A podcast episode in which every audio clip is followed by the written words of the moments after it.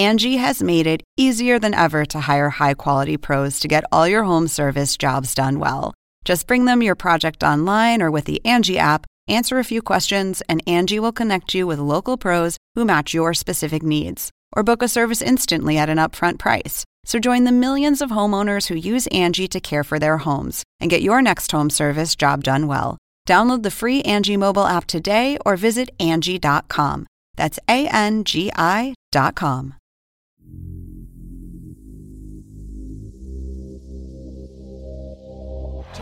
steal. Oh, he puts it down. Brown for the tie. Oh, got it. Miracle here at TD. Last night it was the NBA suspending its season after Rudy Gobert of the Utah Jazz tested positive for the coronavirus. This thing is so scary. We don't know anything about it. This hiatus will be at least 30 days. Some of the injustice that we've been seeing is not okay. Being an NBA player don't exclude me from no conversation. The NBA Board of Governors has approved a 22 team restart in Orlando, Florida at Disney World. Welcome to the Hang Time Podcast. I'm your host, Sekou Smith here in Atlanta, and we are grinding our way to the restart of the NBA season. 22 teams reconvening in Orlando at Disney Wide World of Sports. Dreamers, contenders, they're all going to be there at the bubble, and we're going to visit with experts from all 22 teams involved. Today, we're talking Celtics with Abby Chin, the Boston Celtics courtside reporter. One of the teams, Abby, if you ask me, that goes into the bubble as a, as a real favorite, is a team that has a chance to make it to the championship round in Orlando. I'm wondering if if you view them as the same, having watched the Celtics team grow up through the course of the season so far. First of all, Sekou, I just want to say hello. Thank you for having me. I'm so excited to finally be talking some basketball again. it is a huge relief, I think, as long as things go forward. As I've been preparing for this, looking back, it reminded me on what a roller coaster this season was. And you look on paper, you look at the talent, you look at the numbers from this season, and I think there's no question the Celtics are certainly a contender. They're one of three teams in the league that are in the top five in defensive and offensive rating. They're the only team in the league with three guys scoring over 20 points a game. And then you have Gordon Hayward coming in, not far behind that. Right before we went into the hiatus, the Celtics were not playing their best basketball. They had lost a game to Oklahoma City that they were up by a bunch. And then the last game before the break, they had let a 19 point lead slip against the Pacers and had to claw back. I remember being inside the huddle and Brad Stevens telling his guys, We need this adversity. This is going to be good for us.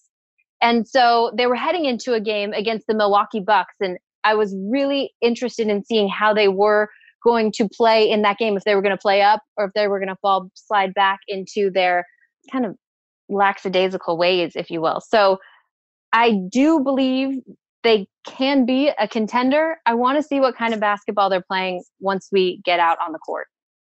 They've got all the metrics you want. Um, you know, they have everything it would seem like you need, you know, in terms of balance and personnel. Versatility. Yeah, just they can do a little bit of everything. What what's been their issue, do you think? Is it just cohesion and, and chemistry, or is it something else that's missing for them in terms of the consistency you need to play with? I think, like everyone else, it was injuries. They had played with their top seven guys only a handful of games this season. And while their record wasn't great in those games, there were some flashes of what was possible. They just weren't able to get everyone together, get everyone healthy to find any sort of continuity.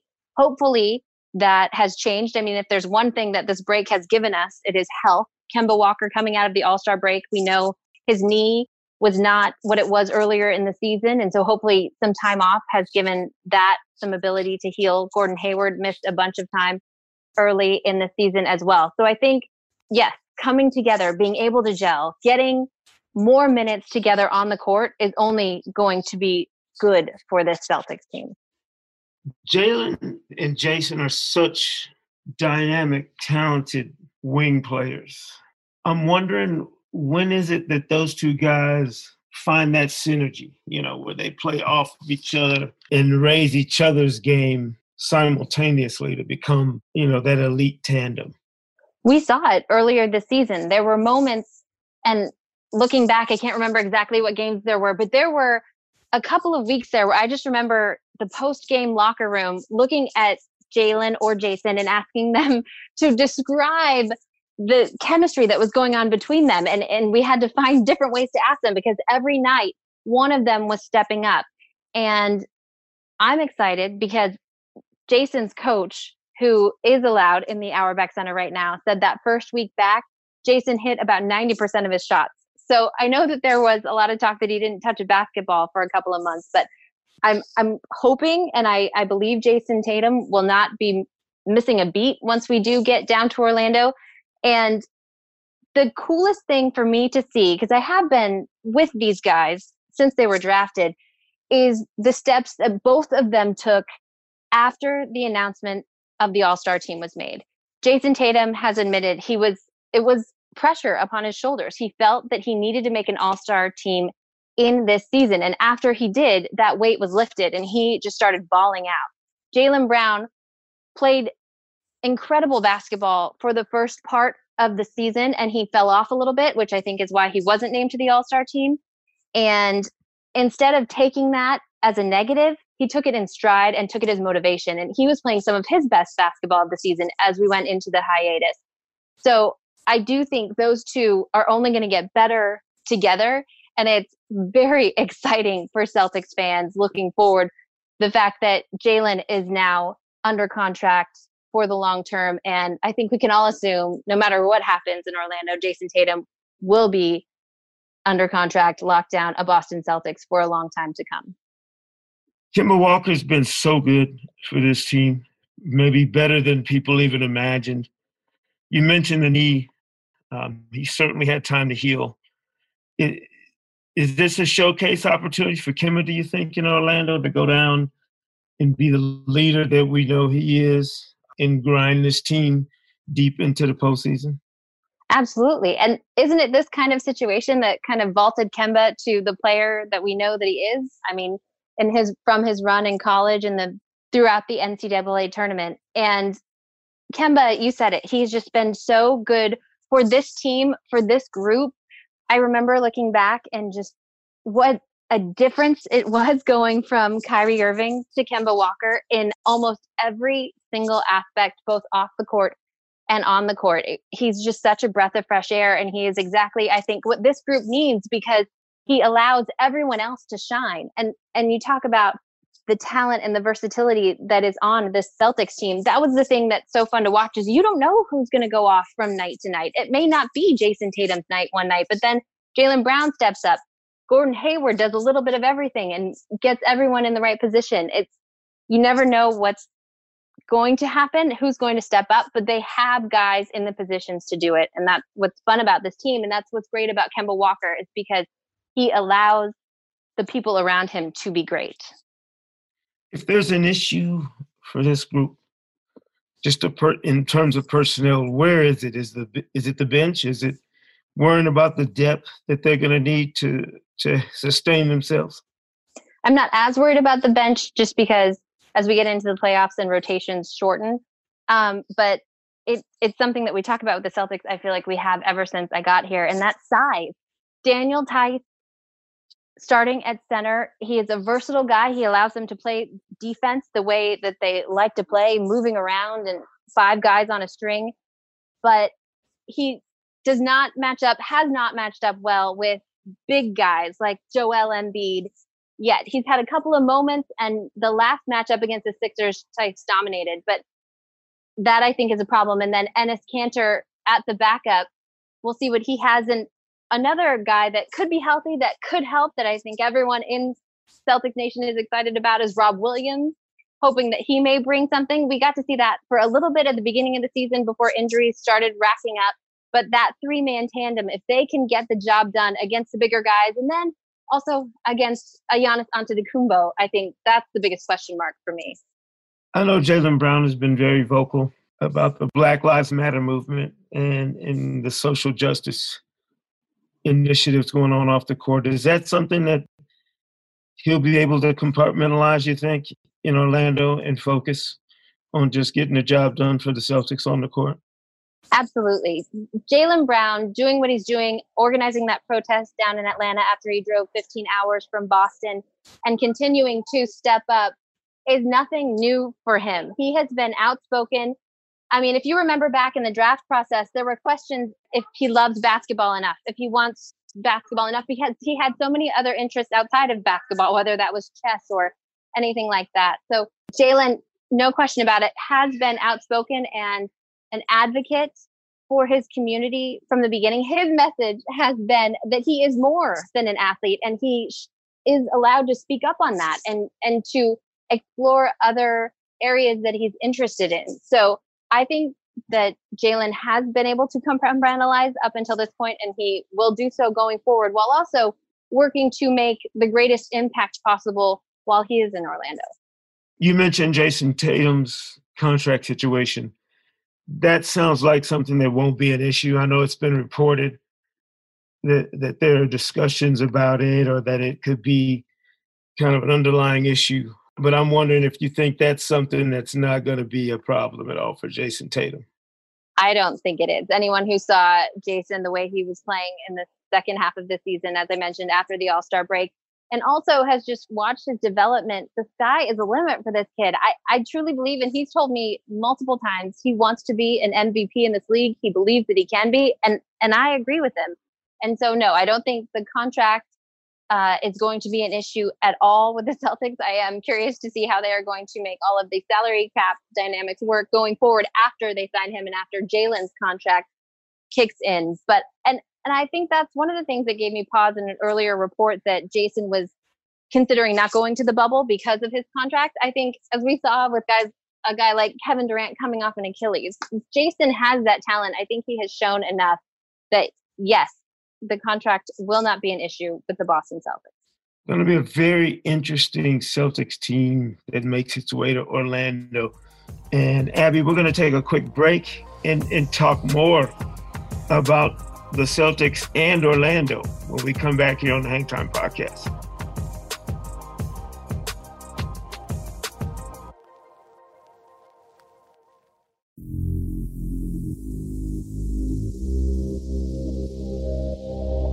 Welcome back to the Hang Time Podcast. Abby Chin joining us here to talk the Boston Celtics. And Abby, with the NBA season resuming at the happiest place on earth, we wanted to have a little fun with a little lightning round, questions and answers. We're calling it Keys to the Magic Kingdom. Let's talk a little bit more about the Celtics and what lies ahead in Orlando. First up, Beauty and the Beast.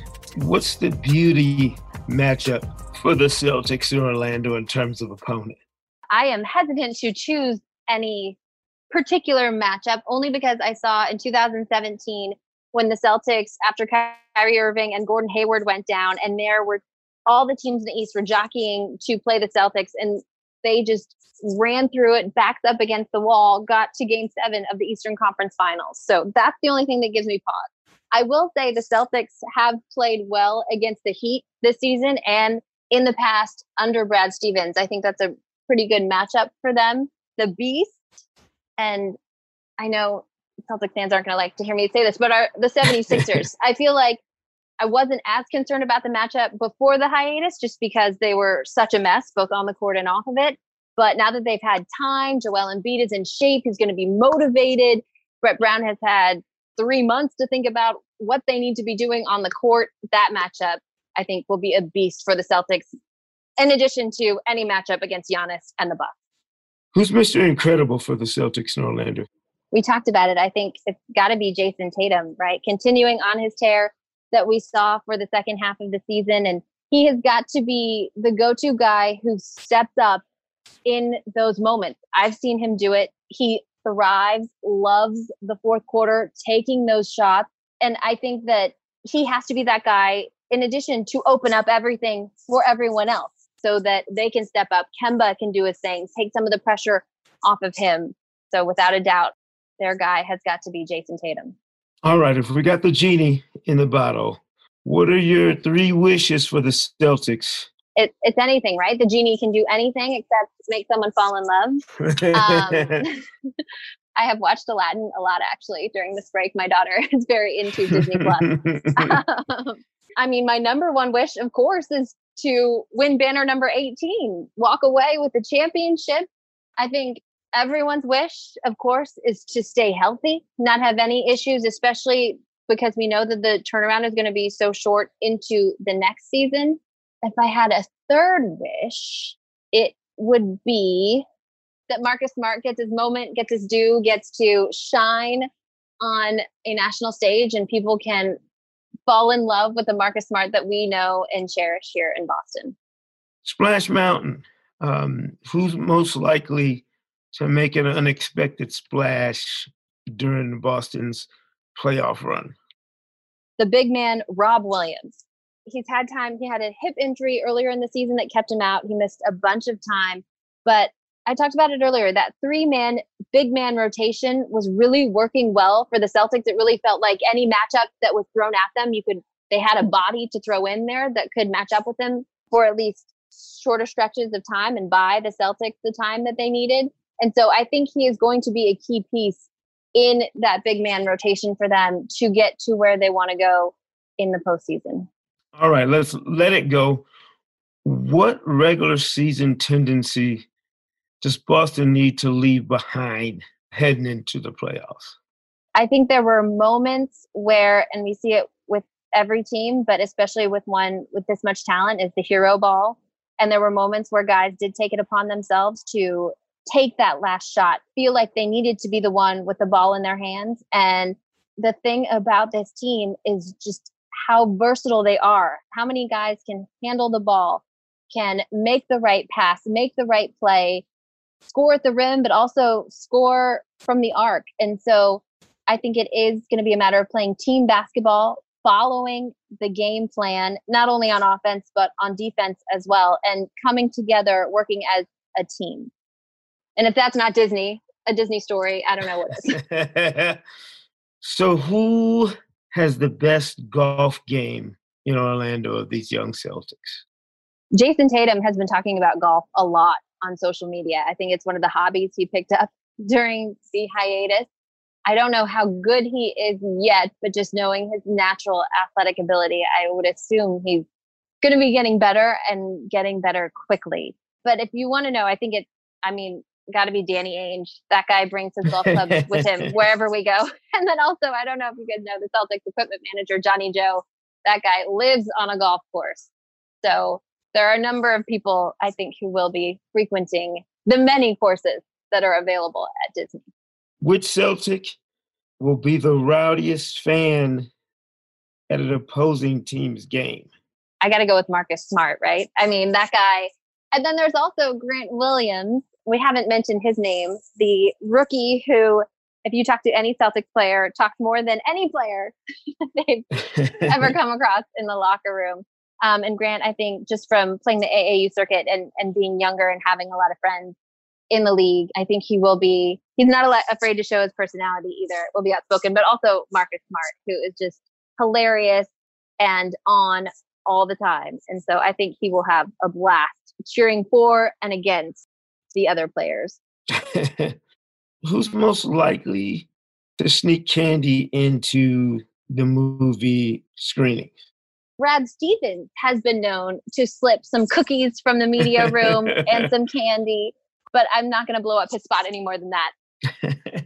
Only he's going to be happy with me that I said that. But. Final question the fairy tale ending. The Celtics will hoist the Larry O'Brien trophy if?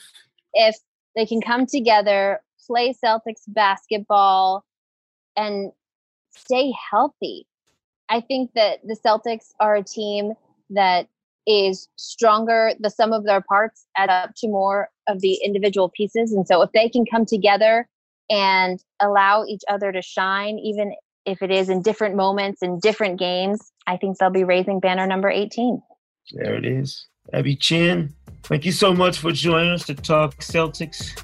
It's going to be a, a totally intriguing experience for all 22 teams in Orlando. We're taking a deep dive into each and every one of them as we grind our way to July 30th and the restart of the NBA season here on the Hang Time Podcast. Abby, many thanks. Thank you.